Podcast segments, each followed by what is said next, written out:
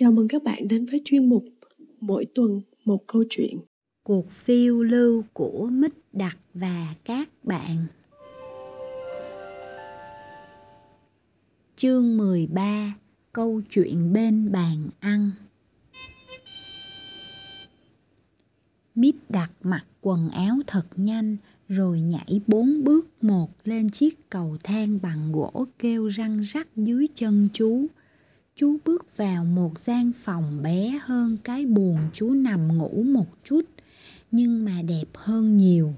Hai cái cửa sổ hình bán nguyệt mở ra đường phố, có che rèm thật đẹp. Giữa hai cửa sổ là cái cửa ra vào bao lơn. Trên một cái bàn kê ở giữa phòng bày la liệt những đĩa đựng đầy mứt, bánh, kẹo các cô tí hon định chiêu đãi chú đây. Nom những thức ăn ngon ấy mà chú choáng ngợp cả mắt. Cô tí hon có chiếc nơ xanh và cô bé tết đuôi sam lo việc rót nước. Còn cô tóc xoăn thì lấy bánh ở trong tủ chè ra. Mắt xanh giới thiệu các bạn với mít đặc. Cô có hai đuôi sam tên là sóc con cô có chiếc nơ xanh tên là thỏ con và cô tóc xoăn tên là chuồn chuồn. Mít đặc chỉ trực ngồi vào bàn. Những lúc ấy cánh cửa mở ra, bốn cô tí hon bước vào và cô mắt xanh lại tiếp tục giới thiệu. Đây là các bạn hàng xóm của chúng tôi, cô sáo sậu, chích chòe, mẫu đơn và cun cút các cô vây lấy mít đặc sáo sậu hỏi đầu cô đèn nhánh. Cậu đi bằng kinh khí cầu đến đây đấy à? Vâng bằng kinh khí cầu. Cun cút béo ục ịch nói. Lúc bay ở trên cao, chắc là hãi lắm nhỉ? Ồ, có chứ. Nhưng chú lại bình tĩnh ngay. Tôi muốn nói là chẳng có hãi gì đâu. Chích chòe nói cậu thật là dũng cảm. Tôi thì có các núi vàng. Tôi cũng chẳng dám đi bằng khinh khí cầu. Mẫu đơn hỏi. Cậu ở đâu đến đây vậy? Ở thành phố hoa. Thành phố hoa ở đâu nhỉ? Chú đưa tay chỉ trỏ vu vơ, xa lắm, bên bờ sông dưa chuột ấy. Sáo sậu nói. Tôi chưa nghe nói đến dòng sông dưa chuột bao giờ, chắc là xa lắm hả? Ừ, xa lắm. Mắt xanh nói. Chúng ta ngồi vào bàn thôi, nước chè sắp nguội mất rồi. Mít đặc chẳng phải đợi ai mời lại. Trong nháy mắt, chú đã ngồi vào bàn. Chú nhá hết chiếc bánh đến mức trong khi các cô tí hon sốt ruột muốn hỏi chuyện chú chỉ ăn tí chút thôi Cuối cùng chuồn chuồn không thể nhịn được nữa. Tôi muốn hỏi cậu, ai là người đề xướng ra việc du lịch bằng khinh khí cầu này? Tôi đấy. Chú vừa nói vừa ra sức nhá để nuốt vội miếng bánh của chú. Các cô tí hon kêu lên. Cậu à, thật không? Lời nói danh dự đấy. Tôi mà nói dối các cô thì tôi chết ở đây. Chú đáp và suýt nữa thì chú chết ngạn vì cái bánh. Cun cút yêu cầu. Ồ, thật là kỳ diệu. Cậu kể chuyện lại đi. Chú vùng tay. Các cô muốn tôi kể chuyện gì nào? Đã lâu lắm các bạn tôi cứ đề nghị tôi phát huy sáng kiến. Cậu phát minh đi, cậu phát minh đi. Tôi trả lời họ. Mình phát minh mãi rồi, thôi đến lượt các cậu. Nhưng họ cứ nì nằng. Chúng mình thì cậu bảo phát minh cái gì cơ chứ? Chúng mình thì ngốc nghếch, còn cậu vốn thông minh. Chuyện ấy nào có khó gì? Nào cậu phát minh đi. Cuối cùng tôi đã hứa với họ. Được, biết làm sao được, tớ sẽ phát minh và tôi bắt đầu suy nghĩ. Mít đặt ra vẻ nghĩ ngợi và tiếp tục nhá bánh. Các cô tí hon sốt ruột nhìn chú. Rốt cuộc, sóc con thấy chú lại chìa tay ra với đĩa bánh. Cô quyết định chấm dứt cái không khí trầm lặng có thể kéo dài mãi. Cậu đã nói là cậu bắt đầu suy nghĩ. Mít đặc có vẻ như vừa tỉnh cơn mơ và nện chiếc bánh xuống bàn thốt lên. Đúng thế, tôi đã suy nghĩ ba ngày ba đêm và các cô thử nghĩ xem sao nào. Cuối cùng tôi đã phát minh ra đấy. Tôi đã bảo với bạn tôi rằng Này các bạn ạ, à, các cậu sẽ có một kinh khí cầu. Và chúng tôi đã làm xong. Và hoa giấy, nhà thơ của chúng tôi đã làm thơ chúc mừng tôi như sau. Mít đặc của chúng ta, người sáng chế khinh khí cầu. Hay là người sáng chế khinh khí cầu, mít đặc của chúng ta. Hay là mít đặc khinh khí cầu người sáng chế. Tôi không thể nhớ hết được các câu thơ ấy vì tôi không biết có bao nhiêu câu thơ chúc mừng tôi nữa. Chú lại ngoạm sâu vào một chiếc bánh khác. Mắt xanh hỏi. Cậu đã làm khinh khí cầu ra sao nào? À, thật là công việc ghê gớm. Ai cũng bắt tay vào làm, làm ngày làm đêm. Người thì bơm hơi, người thì phết cao su, còn tôi thì vừa đi bắt bộ vừa huýt sáo. Nghĩa là không huýt sáo, mà chỉ bảo cách làm cho từng người một. Không có tôi thì chẳng ai hiểu cái gì cả. Tôi trình bày giảng giải mãi. Trách nhiệm thật là lớn lao bởi vì quả cầu lúc nào cũng có thể nổ tung. Tôi có hai người giúp việc, đó là Bu Long và Đinh Vít. Đôi tay họ tuyệt vời, nhưng đầu óc họ thì tối mờ, nên tôi phải chỉ bảo, giải thích hết cho họ. Tôi đã bảo cho họ cách làm rồi. Sau đó, mọi việc đều trôi chảy.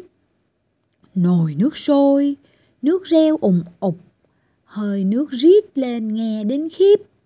Các cô tí hon nín thở nghe chú nói và khi chú dừng lại, các cô cùng hỏi một lượt. Rồi sau đó sao nữa? Cuối cùng ngày khởi hành đã tới. Hàng ngàn chú tí hon đến xem chúng tôi ra đi. Người thì bảo quả cầu sẽ bay, kẻ thì bảo là không bay. Người bảo bay đánh kẻ nói không bay và kẻ nói không bay đánh lại người bảo bay và rốt cuộc họ chẳng hiểu là họ đánh đấm ai nữa. Tóm lại thật là loạn xị. Mắt xanh nói Ồ, cậu đừng nói về cái chuyện loạn xị ấy nữa, mà nói về quả cầu cơ. Được. Trong khi họ đánh nhau, chúng tôi leo lên khoang gỗ. Tôi đã đọc một bài diễn văn. Từ biệt các bạn, chúng tôi đi đây. Quả cầu bắt đầu bay lên cao. Chúng tôi nhìn xuống. Nó chả lớn hơn cái bánh này đâu. Các cô bé ngây thơ reo lên. Vô lý. Tôi mà nói dối các cô thì tôi chết lăn đùng ra đây ngay. Mắt xanh nói. Các cô đừng ngắt lời cậu ấy. Để cậu ấy nói tiếp. Cậu ấy không nói dối chúng mình đâu. Ừ, các cô cứ để tôi nói dối. À không, để tôi nói thật. Mít Đạt nói. Các cô đồng thanh hét. Cậu kể đi, kể đi. Chú lại tiếp tục. Quả cầu bay lên, bỗng bùm một tiếng. Quả cầu không bay lên nữa. Tôi nhìn ra thì chúng tôi đã va vào một đám mây. Làm thế nào bây giờ? Chúng tôi lấy một chiếc rìu bổ vào đám mây, khoét ra một cái lỗ. Chúng tôi chui qua cái lỗ, thế là lại bay. Nhưng bây giờ lại bay lộn ngược, chân trỏng lên trời, đất ở trên đầu, mà trời lại ở dưới chân. Cái cầu chổng vó lên trời à? Sao lại chổng vó lên trời? Mít đặt giải thích. Đó là quy luật tự nhiên thôi. Lên 9 tầng mây thì bao giờ người ta cũng bay chổng vó lên trời. Trên cao kia trời rét ghê rét gớm. Đến một nghìn độ, một phần mười, dưới độ không ấy. Ai cũng rét cứng cả người, quả cầu nguội lạnh đi và rơi xuống. Nhưng mà tôi nhanh trí đã đoán được trước điều đó. tôi đã cho đem theo những bao cát và trong khoang chúng tôi ném bao cát xuống một lần, hai lần, ba lần rồi hết sạch. Làm sao bây giờ? Trong khoang có một chú tí hon tên là Biết Tút. Một tay nổi tiếng là nhát gan. Vừa thấy quả cầu tụt xuống, cậu ta đã khóc òa lên và trong chớp mắt đã nhảy dù xuống đất mất tiêu. Cậu ta rút lui về nhà. Nhờ thế quả cầu bớt nặng, lại bay lên. Một lát sau, nó lại đột ngột hạ thấp xuống, xuống mãi, đụng phải mặt đất. Nó nảy lên và lại đụng phải mặt đất. Vì vậy tôi mới ngã nhào đến ầm một cái, đầu chút xuống đất luôn. Say sư kể, chú dán ngay một quả đấm xuống mặt bàn. Đúng ra là đấm xuống chiếc bánh làm kem bay lên tung tóe. Các cô tí hon giật nảy người. Tí nữa thì các cô ngã xuống đất. Nhưng các cô bình tĩnh lại ngay và hỏi tiếp. Rồi sao nữa? Sau đó tôi chẳng biết gì nữa hết. Im lặng các cô cảm phục mịt nhìn mít đặc. Trước mắt các cô chú là một anh hùng thật sự. Cuối cùng mắt xanh nói. Quả cầu của các cậu làm chúng tôi chích khiếp đi ấy. Chiều hôm qua, đang ngồi uống nước trên bao lơn, thì chúng tôi thấy quả cầu của các cậu bay đến. Thật là khổng lồ, nó đâm thẳng vào nhà chúng tôi, rơi trúng hàng rào, rồi nổ tung. Chúng tôi chạy lại xem thì chỉ còn chiếc khoan bằng vỏ cây bạch dương thôi. Thỏ còn nói tiếp, chúng tôi thấy cậu nằm thiếp đi như người chết ấy, thật là kinh hãi. Sóc còn nói, một chân giày của cậu mắc vào hàng rào, còn cái mũ thì treo lên cây. Chuồn chuồn tiếp, cái áo của cậu chỉ còn lại một ống tay, ống kia mãi đến sáng nay chúng tôi mới tìm thấy. Chúng tôi vội vàng khâu lại cho cậu đây, phải mạng cả quần nữa. Mít đặt hỏi, tại sao tôi lại ở đây nhỉ? Chúng tôi khiêng cậu vào trong nhà, không thể để cậu nằm ngoài trời đêm hôm được. Thỏ con lại nói, lúc ấy cậu gần như chết rồi ấy, nhưng chị mật ngọt bảo là cậu có thể tỉnh lại được. Vì vì cái gì nhỉ? À phải rồi. Vì cơ thể của cậu rất khỏe.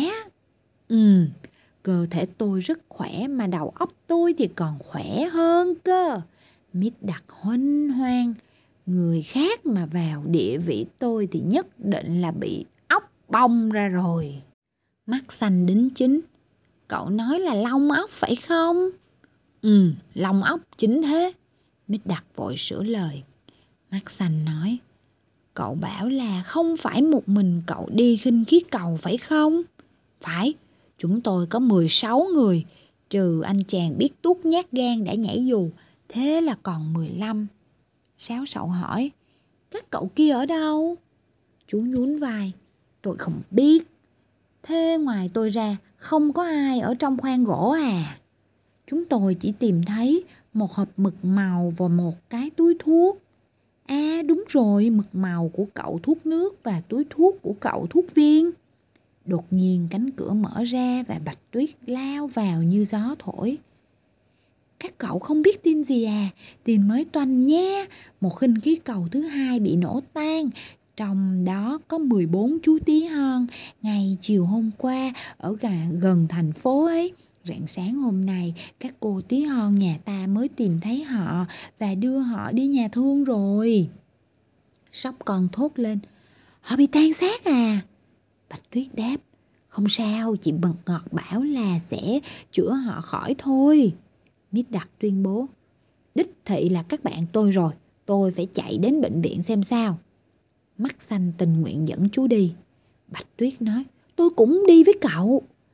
Vừa trông thấy lá cao ở trên trán mắt xanh, cô đã la lên. a à, mắt xanh, cái gì tròn tròn ở trên trán cậu kia non đẹp đấy. Trông cậu đến là xinh. Sao bây giờ có mốt mới là dán vòng tròn lên trán à? Mình cũng phải làm cho mình một cái như thế mới được. Không, đó là cái lá cào đấy, mình chẳng may bị va vào cửa nên phải rịt nó lại. Bạch Tuyết thất vọng nói, à thế đấy. Cô chạy lại đội mũ trước chiếc gương, gian phòng vắng lặng, ai cũng vội đi loan báo cái tin mới mẻ này.